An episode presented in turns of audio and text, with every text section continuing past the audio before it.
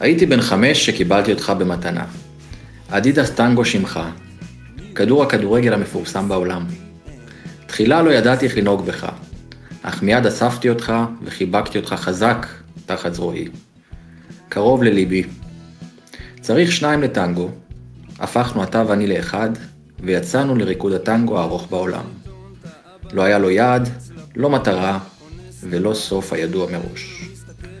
לבית הספר היית מתלווה אליי, קשור בשקית לכידון אופניים. בשיעורים היית ממתין לי תחת הכיסא. בהפסקות חיפשנו כל קרקע פנויה על מנת לרקוד. בלילות ישנו מחובקים. כשנרשמנו לבית הספר לכדורגל, לימדו אותי איך לחלוק אותך עם חבריי לקבוצה. לימדוני איך לנהוג בך נכון. איך לטפל בך, לשלוט בך. רקדנו ברחבות בתי הספר, בחצרות בתי השכנים, במגרשים ראויים. רקדנו בכל אצטדיון ברחבי המדינה. רקדנו באירופה. תמיד היינו שם, אתה ואני, וכשהסתיים לו ריקוד אחד, מיד חשבנו על הריקוד הבא. רקדנו טוב, רקדנו רע, אבל תמיד בתשוקה. רקדנו באלגנטיות ובהערכה. רקדנו תחת פחד במה. כשרקדת עם זר נלחמתי עליך, רדפתי אחריך אחוז קנאה, וגלשתי לעברך על מנת לאסוף אותך בחזרה אליי. נתתי את כולי, גוף ונפש, על מנת להיות השותף לריקוד המושלם. הוא אף פעם לא היה מושלם, הוא לא היה מבריק, אבל לריקוד שלנו היו ערכים. לעד אודה לך שהובלת והארת לי את הדרך, אך הריקוד שלנו לא יכול להימשך לנצח. ליבי להוט, אך גופי מבקש די. וכעת עלינו לצעוד קדימה אל עבר האתגר הבא.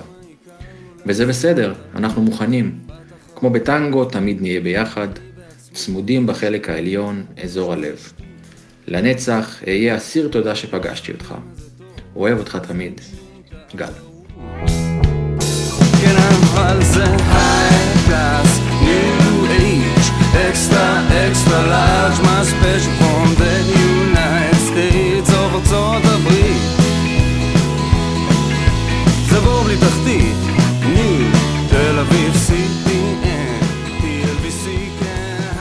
ברוכים הבאים לעוד פרק של פודקאסט הפודיום, כאן, בביתן הג'קוזי שבגליל המערבי, והפעם, פרק מיוחד, שעת סיפור עם גל אלברמן. הפרק בשיתופכם. האדסטארט שלנו כבר עבר את הרף שהצבנו, אבל יאללה, בוא נעלה את הרף. זו אחלה חנות, בקרוב תהיה חנות אחרת, וגם בחנות הזאת יהיו מוצרים נוספים. אחרי החג נוסיף דברים שביקשתם ודברים נוספים. גם הספר של אלברמן שם, הוא כבר פעמיים היה שם והיה סולד אאוט, וביקשתם עוד עותקים חתומים של הספר 6, ממנו גל יקריא אה, בעוד כמה דקות. אה, הספרים כן חתומים. נכון לשעת ההקלטה נותנו 13 העתקים חתומים בלבד. אבל, אבל, אבל, לאלה שרוצים לקרוא בכל מחיר, כאן ועכשיו, במחשב ובטלפון, סורו לחשבון האינסטגרם של גל אלברמן, ובביו, בביו איתי, יש לינק, תלחצו על הלינק, יש אפשרות לרכוש עותק דיגיטלי בזול, מהיר, לקרוא, לגמוע ולהבין. אוקיי, אז ככה, לפני כשנה פנה אליי גל אלברמן, אתם מכירים, אה, חמש אליפויות, שני גביעים, שחקן העונה, אחד הטובים בדור האחרון, מכירים, עוזר מאמן מכבי חיפה עכשיו, מכירים. פנה אליי לגבי משהו שהוא כתב, הוא קרא לזה טקסט כנראה למגירה. הוא רצה ש... הוא רצה חוות דעת, התלבט מה לעשות איתו, אה, רק רצה שאני אגיב, אה, הוא רק ביקש שאני לא, אם אני זוכר נכון, רק אל תכריח אותי לפרסם את זה. זה בדיוק מה שעשיתי, הכרחתי אותו, אמרתי לו זה חייב להתפרסם, זה הטקסט מצוין. אגב, אני מברך את הדברים האלה שספורטאים מפרסמים דברים שהם כותבים או אומרים, ובגלל זה אנחנו, אתם אוהבים פה את הפרקים עם הכדורגלנים, המאמנים, עם הכדורסלנים, עם הספורטאים שמספרים את הקוקטייל. אה, דקל קינן למשל כתב בפייסבוק, הפלטפורמה פחות חשובה, העיקר שהספורטאים ידברו אלינו, יספרו לנו, בטח אלה שיודעים לספר סיפור, ואלברמן יודע לספר סיפור. בסוף פרק התחבר לפרק ויצא הספר שלו, שש. אה, בעיניי ספר מאסט לכל אוהד כדורגל, בעיקר לכל שחקן. אה, עזבו אותי עם את הדעה שלי, שאני אולי לא אובייקטיבי, כי עזרתי לו בספר הזה, אבל תראו מה נשיא המדינה, אה, מר רובי ריבלין, כתב עליו במכתב לגל, ואני מקריא לכבוד גל אלברמן, דצמבר 2019. כאוהד כדורגל מילדות, אני מבקש להודות לך על שחלקת עימי את ספרך 6. ספר שמתאר את המסע האישי שלך ואת סיפור הצלחתך כשחקן כדורגל מן השורה הראשונה, ומציע לקורא צוהר אל עולם הכדורגל האהוב עליי כל כך בארץ ובעולם. הודעתך על פרישה השנה לוותה בקרב כל אוהדי הכדורגל בארץ בתחושת עצב מהול בציפייה. עצב על סיומה של תקופה מוצלחת, שבה הביא שחקן מוביל בכדורגל הישראלי, וציפייה על האתגרים וההצלחות שעוד מחכים לך בדרכך החדשה. אנחנו, אוהבי הכדורגל, יודעים שהכדורגל אינו רק משחק של גוף או של ראש, אלא הוא בעיקר משחק של לב ונשמה. אצלך, יקירי, אין ספק שהלב כולו מושקע בתחום, ושהנשמה מובילה אותך לחפש הזדמנויות מרגשות וחדשות באפיקים נוספים. אני סמוך ובטוח כי היכולות והאמביציות שהביאו אותך לגדולות על המגרש, יישאו אותך קדימה ולמעלה לכל מקום שאליו תכוון להגיע בעתיד. אני מאחל לך שתמשיך ליצור חוויות חדשות, להעניק מניסיונך רב השנים, ולכבוש כל שער שיקרה בדרכך. ספר מרתק שלך בברכה ובידידות, ראובן רובי ריבלין. תמיד כיף לקבל אה, מכתב מהנשיא, אז אה, שוב, זה הנשיא אומר, לא אני. אה, אז במהלך הסגר הזה, התקופה הזאת, רצינו לתת לכם עוד טעימה בקולו של גל הפעם, לאלה שעוד לא קראו, לאלה שקראו ורוצים עוד פעם. זה לא היה קל, אני רוצה לאחל לגל בהזדמנות זו, לכל משפחת אלברמן האמת המתרחבת, מזל טוב להולדת הבת. כמה ימים לפני שאירע מעורב, מבצע חשאי, החוקי וחיוני, בעזרת איתי, אני מאשים אותו, הוברח מיקרופון מיוחד לחדר העבודה של מר אלברמן. משם הקליט את הפתיח ששמעתם, הפתיח לספר ועוד שניים שלושה פרקים שעכשיו אנחנו, אה, שניים וחצי בוא נגיד פרקים. אה, הנה הראשון שבהם, אה, הפרק שהוא שלח לי בהתחלה, הדבר הראשון, הטקסט הראשון, פרק שגרם לי להבין שחייב לצאת מזה ספר, הפרק על בית"ר ירושלים, על מה ירושלמית הוא קרא לו, אז גל אלברמן, הבמה שלך. בדרך לנתב"ג על המטוס מספרד, המון תמונות והרבה תסריטים רצים בראש.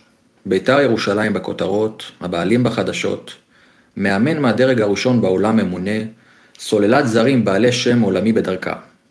ואני בעל כורחי הכוכב התורן. ההחתמה החדשה והנוצצת של מועדון מהבירה. בין תסריטי העבר, שערי הבכורה במדי מכבי פתח תקווה באצטדיון טדי.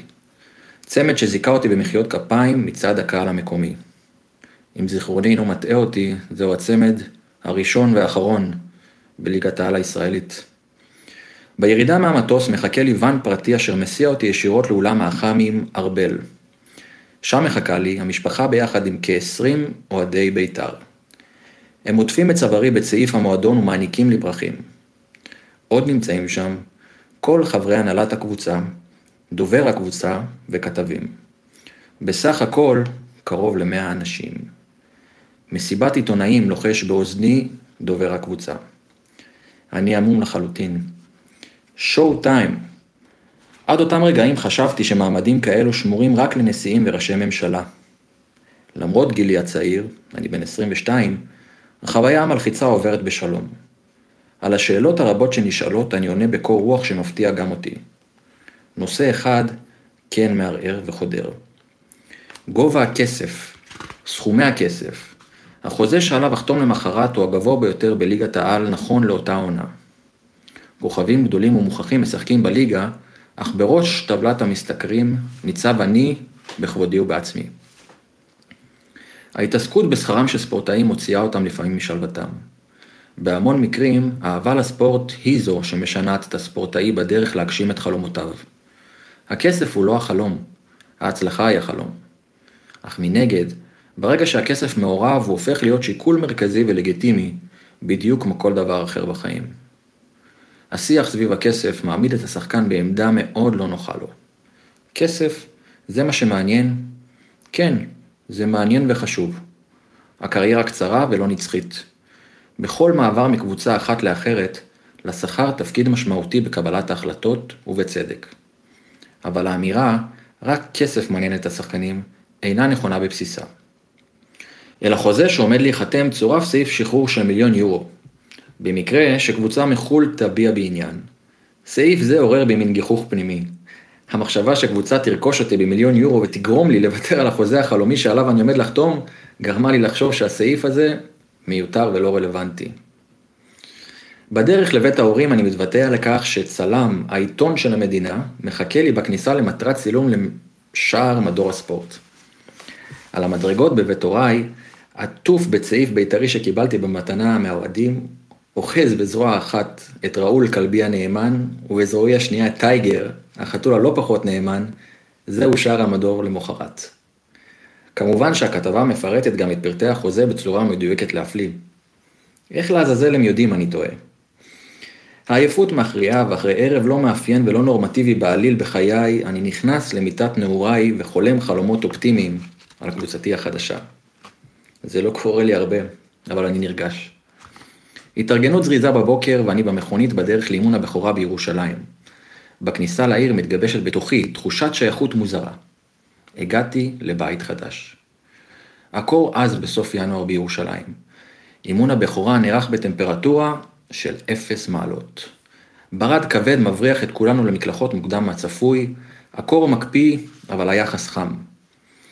מקום מיוחד הוא בית וגן מגרש האימונים של בית"ר ירושלים. אני חושב שכל שחקן יאמר זאת. במהלך שבוע האימונים הראשון ניגש אליי אפסנאי הקבוצה המפורסם וזורק הצהרה משום מקום. אתה תתחתן כאן בירושלים. מה קשור, אני שואל את עצמי בליבי? אין סיכוי, אני מחייך אליו בנימוס. מספר שחקנים זרים חדשים ואני עורכים את הבכורה בטדי מול מ"ס אשדוד. בכורה מסקרנת, בכורה צולעת, הקבוצה מפסידה 1-0 ואני בהופעה חלשה. הציפיות בשמיים ואני על הקרקע. ההמשך אפילו צולע עוד יותר. שני משחקים חולפים ואני זוכה לקרדיט בהרכב למרות יכולת לא משכנעת. במשחק הרביעי בטדי אנחנו מנצחים 1-0 את קבוצת נעוריי. אני סופג שני כרטיסים צהובים ומורחק. אני יורד מכר הדשא באיטיות ומבין. אני הסתבכתי. ההסתבכות נמשכת באותו שבוע.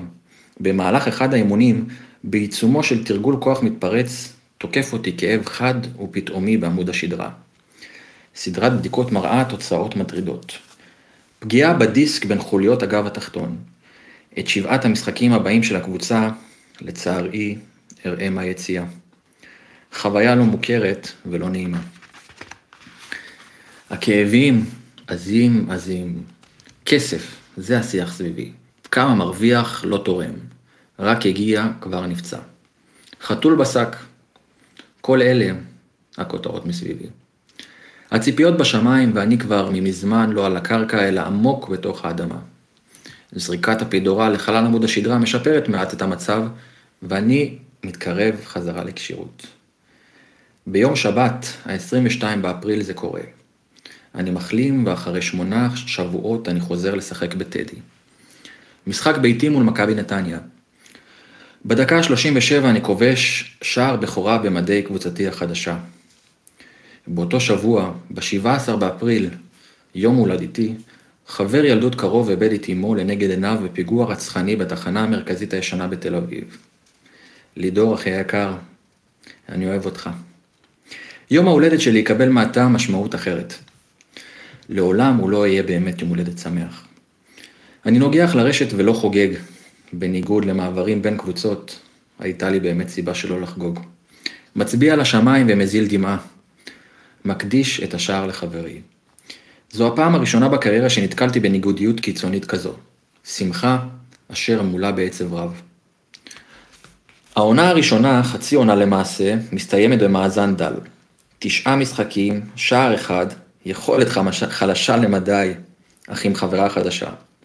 עלמה ירושלמית צעירה יפהפייה, העונה לשם ליטל כהן, לימים ליטל אלברמן אשתי היקרה.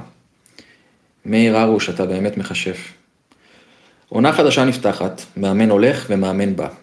שחקנים חדשים, ישראלים וזרים, מגיעים לבירה בזה אחר זה, נשברים, השיאים של שיאני השכר. זה מטיב עימי מאוד. השיח סביב הכסף עובר בירושה ממני לבחורים החדשים, ואני מתכנס בתוך עצמי ובחלום שלמענו הגעתי לעיר הבירה, להדליק את המנורה הבית"רית. העונה נפתחת בסערה, ושחקני הרכש מתעלים ומספקים את הסחורה. שני ניצחונות צמודים במשחק הפתיחה על מכבי ועל הפועל תל אביב, והקבוצה בראש הטבלה ובראש הכותרות. בתקופה זו שיתפתי פעולה עם שחקנים מברזיל, מארגנטינה, מצ'ילה, מפרו, מבלארוס, מצרפת ומספרד. אך קשר חם במיוחד נרקם ביני לבין שחקן אדיר, דרק בוטנג. דרק הגנאי ואני בני אותו הגיל. חולקים את התפקיד בקישור הקבוצה, אך בעלי אופי שונה בצורה קיצונית. האיש מפלצת כדורגל אשר מקבע את מעמדו באופן מיידי כזר הטוב בישראל. אט אט אני מנתח את תכונותיו, את מעלותיו ואת חסרנותיו, כדי שיחד ניצור את חוליות הקישור הטובה בליגה. הוא בולט על המגרש הרבה יותר ממני, אך לי זה לא באמת מפריע. כשרוצים להגיע לדרק, פונים אליי. אני מבין שעליי להתחיל לחשוב איך לגרום לחבריי להפוך לשחקנים טובים יותר. הרעיון של שחקן קבוצתי אולטימטיבי מוצא חן בעיניי וכך אני מנסה להגדיר את עצמי. מתגבשת ממין ההבנה שאני לא השחקן הכי טוב בקבוצה, ובטח לא הכי מוכשר בליגה. אני מגבש לעצמי תוכנית. הפוך את עצמך לשחקן הקבוצתי הכי טוב במדינה. אני עובד ומשפר את אינטליגנציית המשחק שלי. כן, זה באמת דבר שניתן לפתח. תכונה שעוזרת לי להבין את הצרכים של חבריי לקבוצה, ומשם להפוך אותם לטובים יותר. הקבוצה מבורכת באנשים מדהימים ובכישרונות יוצא דופן, אך בכל זאת אנחנו חווים קשיים. רצף של שני משחקים ללא ניצחון כבר גורם שוב לחילופי מאמנים. עם זאת, הקבוצה מתגבשת שבוע אחרי שבוע ואנחנו הופכים לחבורה הטובה בליגה. ב-18 באפריל 2007, יום לאחר יום הולדתי ה-24, מתקיים משחק גביע בקריית אליעזר מול מכבי חיפה. המשחק מגיע לבעיטות הכרעה מ-11 מטרים, אני נכנס לרשימת הבועטים כבועט השני ברשימה. הבעיטה שלי ננעצת במשקוף השער, ואנחנו מחמיצים שלוש בעיטות מתוך החמש. לצערי הרב אנחנו מודחים. הפעם יום ההולדת עצוב כפליים, אך מנגד, אני בעצמי שלקחתי אחריות וניגשתי אל הבעיטה. רגע מאוד מאוד מאוד משמעותי בקריירה שלי. אט אט מתקבע מעמדי ואני בורג במכונה המשומנת שנקראת בית"ר ירושלים. השיחות על הכסף אט אט נשכחות ואני מאושר. בית"ר ירושלים אלופת המדינה לעונת 2006-2007. אייל גולן מקליט שיר אליפות, הבעלים בעננים, תמונות של אוהדים רוקדים ביציעים על המסכים. גן סאקר בחגיגות, בתוך ליבי ובחוצות ירושלים המנורה דולקת בלהבות. אני במגמת עלייה. עונה חדשה בפתח ושוב חילופי מאמנים. המטרה הראשונית, עלייה לשלב הבתים של ליגת האלופות, מסתיימת בכישלון שורר והדחה מול קופנהגן הדנית. פיזית אני מרגיש בשיאי, והמטרה הבאה היא להשאיר את המנורה דולקת ובמקביל להפוך לשחקן טוב יותר. למעשה, שאיפות צנועות. אני מתאמן בטירוף, אימונים אישיים ומאמן כושר צמוד על בסיס יומיומי. החיבור לעיר ולקבוצה מתחזק וכך גם הקשר עם ליטל. אני מרגיש שאני נוטע שורשים. המעבר לעיר מתבקש ומתרחש. דירה בהולילנד בעלת מרפסת צדדית אשר צופה לאצטדיון טדי. כר הדשא בטדי הופך להיות ההולילנד הפרטי שלי. באמת אדמת קודש. את טדי רואים מהבית, ומטדי רואים את הבית. מה מרגיש לי ביתי יותר? באמת שאני לא יודע. העונה שלי היא עונת שיא. השערים נכבשים, הכידורים מוצלחים והתיקולים, מרגיש כאילו חל איסור על היריב לכדרר לידי. אם הוא עושה זאת, הוא שלי. כל גלישה שלי מסתיימת כשהיריב על הרצפה והכדור דבוק דבוק לרגל. אני לא רץ, אני מרחף. גליץ' נקי הוא חוויה אדירה עבורי, עוד מגיל צעיר. באמת אהבה טהורה. האדרנלין במשחקים עצום, אני מרגיש שאני יכול להשלים שני משחקים ברצף. בינואר, אחרי פגרה קצרה, אנחנו עורכים מחנה אימונים באילת. זכור לי במיוחד אירוע שעל פניו נראה חסר משמעות, אך מתגלה אצלי כבעל משמעות עצומה. באחד מערבי הגיבוש הקבוצתיים מתקבלת החלטה לחוות יחד הרפתקאת פחד בחדר חושך. על הקבוצה להיכנס בטור כשרשרת למסלול מכשולים והפחדות אשר מתרחש בחשיכה מוחלטת. אני צועד בראש. אני דורך את כף רגלי הימנית בחדר ההפחדות כאשר הקבוצה כולה מאחוריי. אני מנצל את החושך כדי לדמיין כיצד אני מוביל את הקבוצה בדרך על התארים והמטרות שהצבנו לעצמנו. המחנה מסתיים והקבוצה ממשיכה לדור. באביב הצעות מסוכנים ומקבוצות מעבר לים מתחילות לזרום כמו מים. גרמניה, אנגליה, הולנד, כולן ברשימה, כולן מוכנות להפעיל את סעיף השחרור ולהכפיל את שכרי. אבא הופך להיות סוכן שחקנים במשרה מלאה. ההחלטה בידי. אך כמו תמיד אני מתייעץ. כמובן שאבא בעד המעבר, ההתקדמות המקצועית וכסף גדול מחכים מעבר לפינה. ואני מרוכז בהצלחת הקבוצה הנוכחית שלי, ובשיחה לילית כנה בחדר השינה, אני משתף את ליטל ומעלה את השאלה שנראית לי הכי הגיונית בעולם באותם רגעים. למה שיעזוב? אני חי בתוך חלום, משחק את הכדורגל הטוב בחיי עם חברים לקבוצה שככל הנראה יישארו חברים לנצח. האוהדים מריעים לי ושרים את השיר "השחקן מספר אחד". אז למה דווקא עכשיו? המחשבה על, העצ... על עזיבה מעציבה אותי. ליטל נחושה וחד משמעית. הגיע הזמן להגשים את המטרה הבאה. אני מתקשה לקבל את ההחלטה. אני מדחיק את המחשבה על עזיבה עמוק בפנים ונהנה מרגעי ההצלחה. עם הזמן אני מבין שזה הולך לקרות. הגרמנים מברוסיה מנשגלדבך רציניים, מאוד מאוד רציניים. עדיין קיימות מחלקות, מחלוקות, אבל הכיוון חיובי. גם ווסט ברומיץ' האנגלית וטוונטה ההולנדית חזק בתמונה ושולחות נציגים לפגוש ולצפות בי. הדרך לאליפות השנייה ברציפות כבר סלולה. הגביע הוא המטרה הבאה. משחקים קשים שאנחנו עוברים בדרך מביאים אותנו למפגש בגמר מול הפועל תל אביב הלוחמנית. 19 שנים הגביע לא עלה לירושלים וכולם בטירוף לקראת משחק הגמר. לי, בתוך הלב זה מרגיש כמו מסיבת סיום. כל המשפחה ביציאה, שלט ענק נתלה על ידי קרוב משפחתי הקרוב אליי במיוחד ועליו הכיתוב תרביץ אחי. הלחץ גדול, כולם בלחץ, המשימה היא דאבל ואנחנו רחוקים רק משחק אחד מהשלמתה. גם אני לחוץ. אני לא רוצה לעזוב בהרגשה רעה. אם כבר לעזוב, מה שאני בהחלט לא בטוח שהוא המהלך הנכון, אז לעזוב עם גביע. המשחק עצבני, אין שערים ואין מצבים לשערים גם אחרי 120 דקות. בעיטות הכרעה מ-11 מטרים. בסוגריים אני כותב, וידוי, אני שונא את הרגע הזה, פשוט שונא בעיטות הכרעה. הגיע הזמן לבחור את הבועטים. כולנו מתלבטים, כולנו לחוצים, זכורות לי תמונות של שחקנים, מקיאים פשוט. אני מתחבט עם עצמי, לבעוט או לא לבעוט. אנחנו עורכים דיון סופי ולא מצליחים להגיע להחלטה מי בועט. חייבים להגיש את הרשימה. תרשום אותי ראשון בכל רועד אני לוחש למנהל הקבוצה. אתה בטוח? הוא שואל אותי. כן, כן, בטוח אני עונה. בטוח זה הדבר האחרון שהרגשתי באותו הרגע.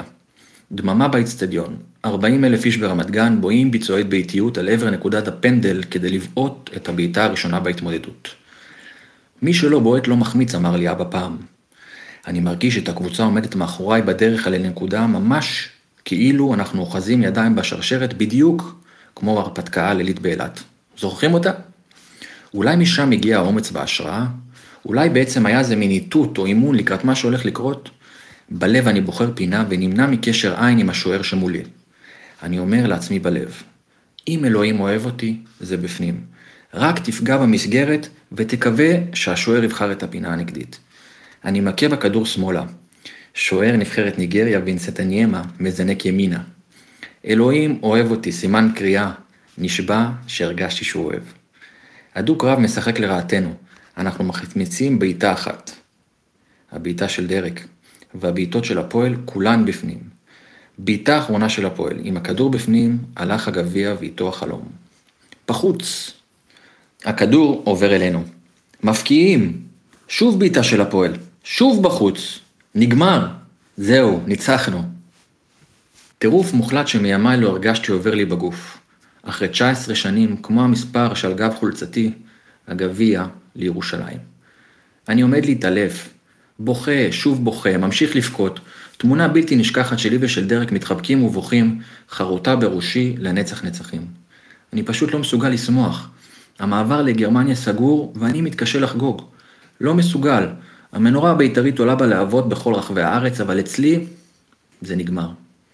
סביבי טירוף בלתי מוסבר, חגיגות אדירות. האוטובוס של הקבוצה עושה את הדרך לירושלים ונעצר בכל פעם מחדש על ידי קבוצת אוהדים.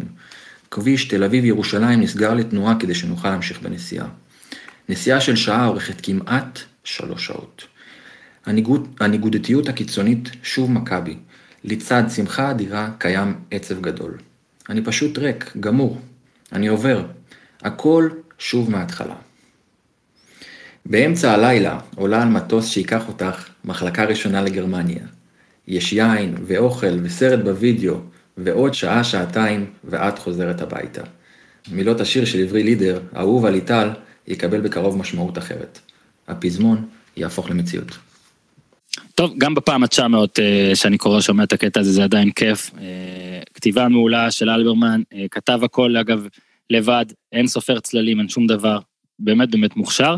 בואו נדלג קצת, גל עבר לגרמניה, כתב על זה גם בספר, יש פרק בספר על גרמניה, אבל בואו נשמע מה קרה כשחזר מחו"ל למכבי תל אביב.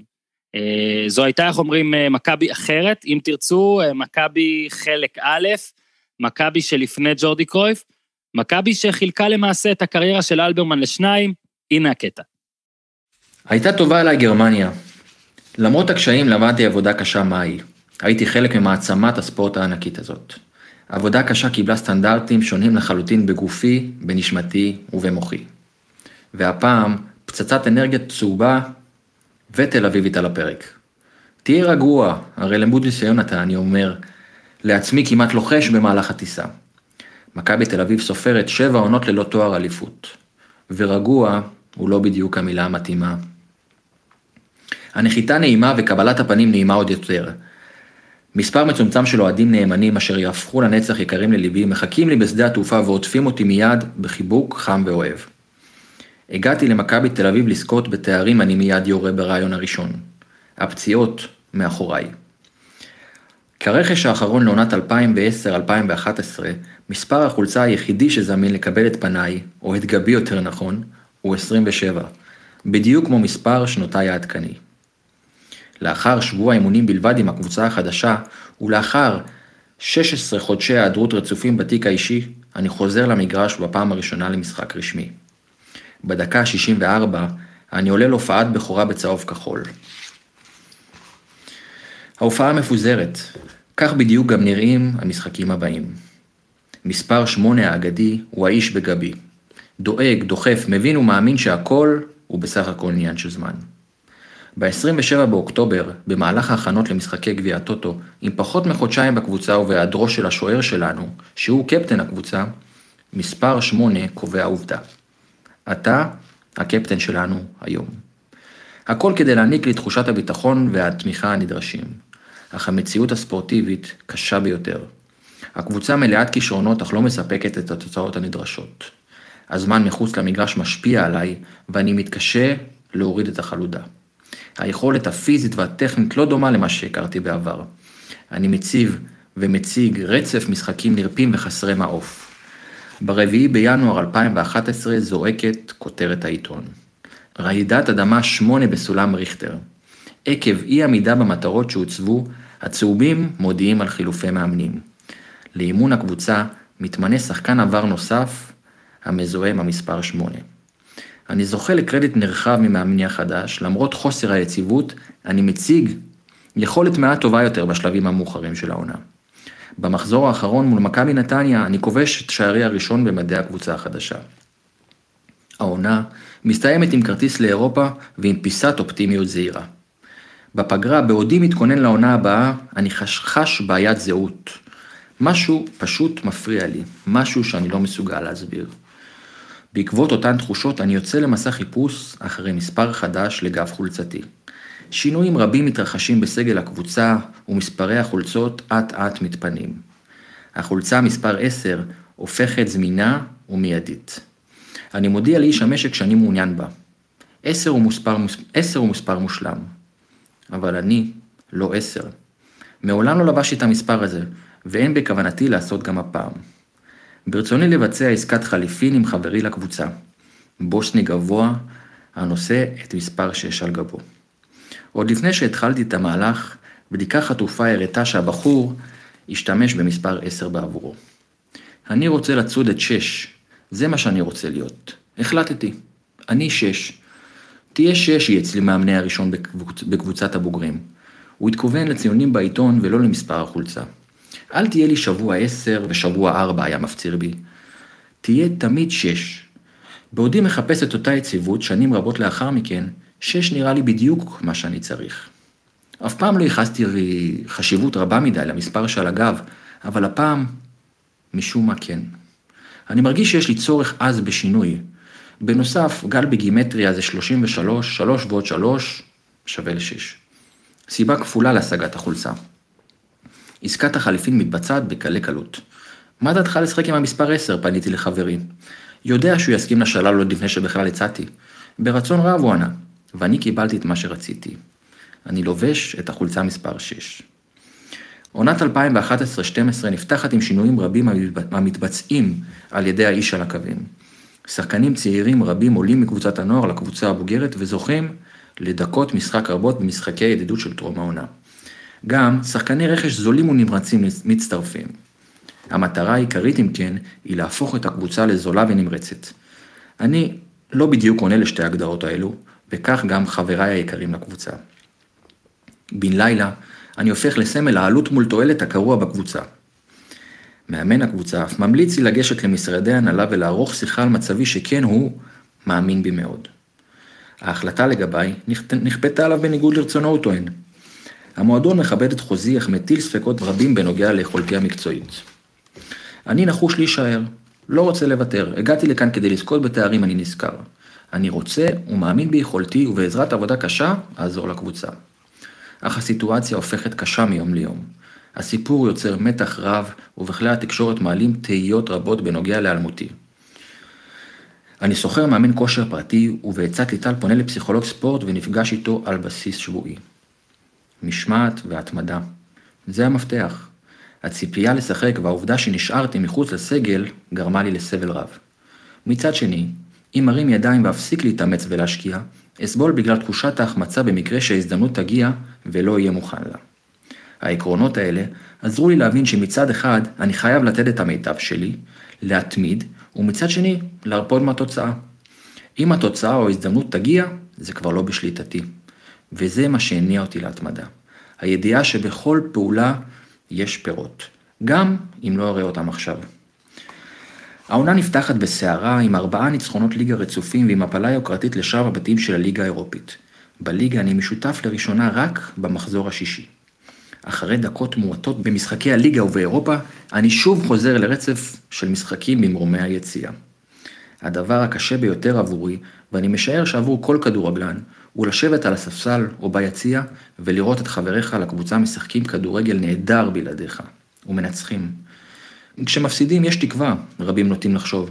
לפעמים כשאתה לא חלק מזה, יש נטייה לרצות שקבוצתך תפסיד. אך העניין הרבה יותר מורכב. אם הקבוצה תיכנס למומנטום שלילי, זה יגרום שינויים שלא בהכרח ישחקו לטובתי. בכל מקרה, לקוות למשחק פחות טוב של חבריך על מנת לקבל הזדמנות, זה דבר די לגיטימי.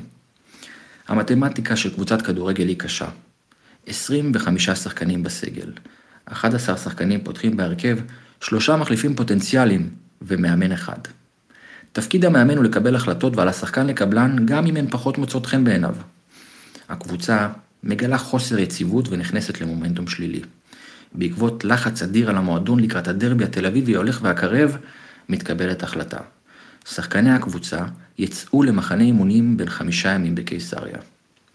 בבוקר היום הקודם ליציאה, מודיע לי מנהל הקבוצה באופן די מוזר, שאני לא ברשימת היוצאים למחנה, מכיוון שאני לא כשיר במאת האחוזים, בעודי כשיר בן כשיר.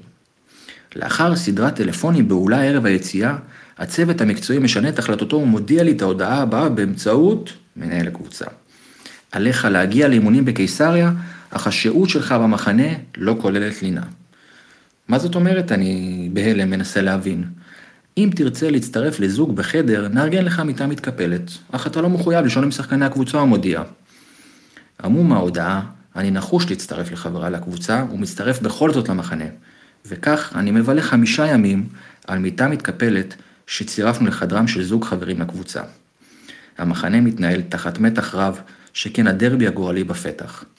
במהלך אימוני השבוע אני מפגין יכולת טובה ומתעלם לחלוטין מכל ההתנהלות הלא נעימה. אני משתחל במפתיע לרשימת 18 שחקני הסגל לקראת הדרבי הגדול. כבר קרוב לארבע שנים שמכבי לא ניצחה בדרבי, והפועל יודעת שניצחון יקנה לה את המקום הראשון בטבלה. האדומים מגלים עליונות וכובשים פעמיים סמוך למחצית. חבר לקבוצה חד קטר לוחש לי מיד לאחר ספיגת השער השני. תתחמם, אתה נכנס. מה נכנס? אני עונה לו, בכלל לא הייתי אמור להיות כאן. לא הספקתי לסיים את המשפט, ואני מקבל הוראה ממאמן הכושר. גש להתחמם, אתה נכנס במחצית. הדרבי מסתיים בהפסד והמומנטום השלילי נמשך. עוד הפסד להפועל חיפה והפור נופל שוב. חילוף בעמדת המאמן. הקבוצה שבורה ומגלה סימני, סימני ייאוש והעתיד לא נראה מבטיח בלשון המעטה. המינוי הבא מתברר כמינוי משמיים עבורי.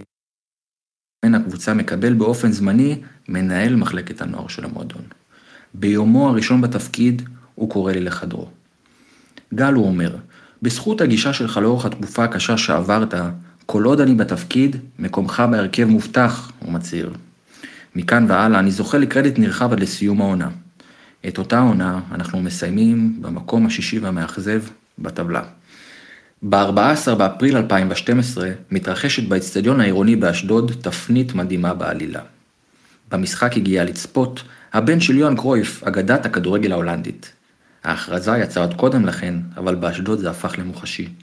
החל מהעונה הבאה, ההולנדי הוא מנהלה המקצועי של מכבי תל אביב.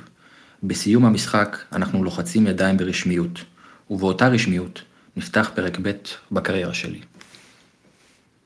גם הקטע למכבי השנייה, בוא נגיד מכבי המוצלחת כמובן בספר, יש אפילו שני קטעים, אבל בוא נחזור קצת אחורה, פרק בו אלברמן מדבר על תקופת הנעורים, גם בכדורגל, אהבה למייקל ג'ורדן, היי, יש גל, אתה מאזין, יש פרקים על מייקל. על נעלי הפומה, בכל הפרק הזה, על הנבחרת, נבחרת המחוזות, הנבחרות הצעירות, יש קטע על ראובן עובד. הקטע הזה נכתב לפני ההידרדרות האחרונה של עובד, וגם אז וגם היום אני חושב, לפחות לדעתי, שזה הקטע הכי מדויק שנכתב עליו אי פעם. כשחקן קבוצת הנערים של מכבי פתח תקווה ובעודי שחקן שנתון 83 בולט, הוזמנתי למבחנים בנבחרת המחוזות. כשמה כן היא, נבחרת שאליה מוזמנים כל השחקנים הבולטים מאותו המחוז. לאחר סינון ומיון, מכל נבחרת מחוז נבחרים השחקנים המצטיינים אשר הרכיבו לבסוף את נבחרת הנערים של ישראל. זמן קצר לפני הזימון לנבחרת המחוזות, קבוצתי ואני התמודדנו מול הקבוצה המקבילה של גבעת שמואל. שיחקתי אז במכבי פתח תקווה. בסיום המשחק בו ניצחנו 14-0, שבמהלכו כבשתי שישיית שערים, ניגש אליי אחד משחקני גבעת שמואל. הוא בירך אותי, לחץ את ידי והחמיא על הניצחון. אבל השמיע באוזניי טענה מופרכת במיוחד. רק שתדע לך שעזב אותנו השחקן הטוב ביותר שלנו, הוא אומר. הוא עזב למכבי תל אביב. אם לא היה עוזב, היינו אנחנו מביסים אתכם. נשמע תמוה מאוד בזמנו, אך אחד המפגשים הבאים מול מכבי תל אביב מפגיש אותי עם הפלא. אורו שחום, ריצתו גמישה וקלילה, שערו קצוץ והמספר שמונה על גבו. בכל מפגש נדיר, שכן הנער לרוב מופל... מוקפץ לשנתון 82, הוא הרי כל כך מוכשר, הוא היה מתעלל בי ובחבריי לקבוצה. לראשונה אני נפגש עמו באופן אישי במבחני מחוז מרכז של שנת 83.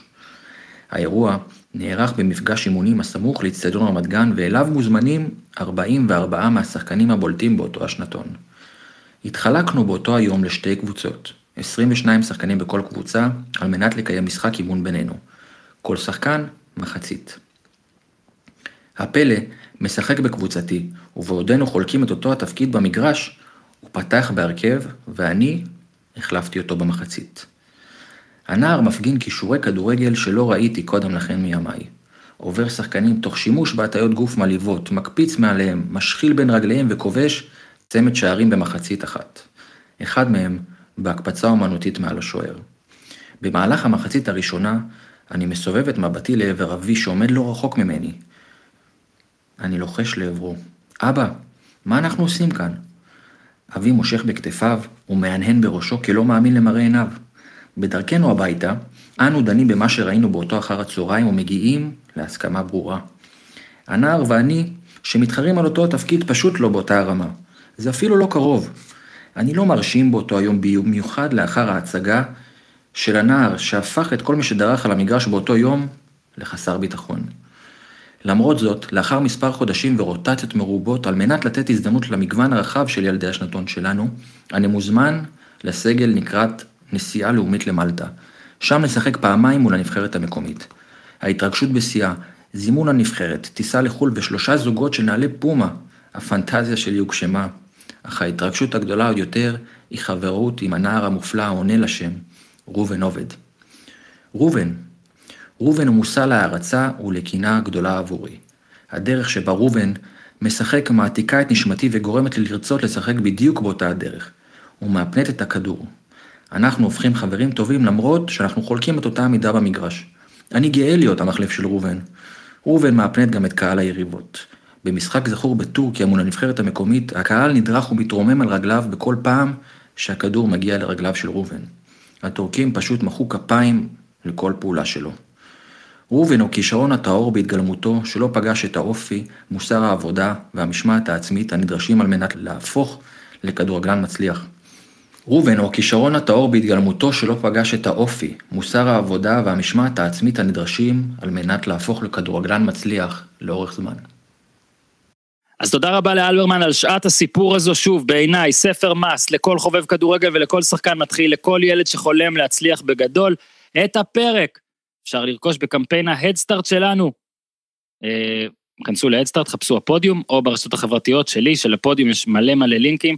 את הפרק אפשר לרכוש, פרק, אה, את הספר, סליחה, ספר חתום של אלברמן, הספר 6, ומי שלא רוצה לחכות ומי שרוצה לקרוא את זה באינטרנט, בחשבון האינסטגרם של אלברמן בביו אפשר לרכוש עותק דיגיטלי, אה, גם מחיר מאוד מאוד נוח, גם אפשרות נוחה לקריאה. אה, אז תעשו את זה, או את זה, או את זה, ומקווים שנהנתם אז שיהיה לכם המשך חג שמח, תעשו טוב.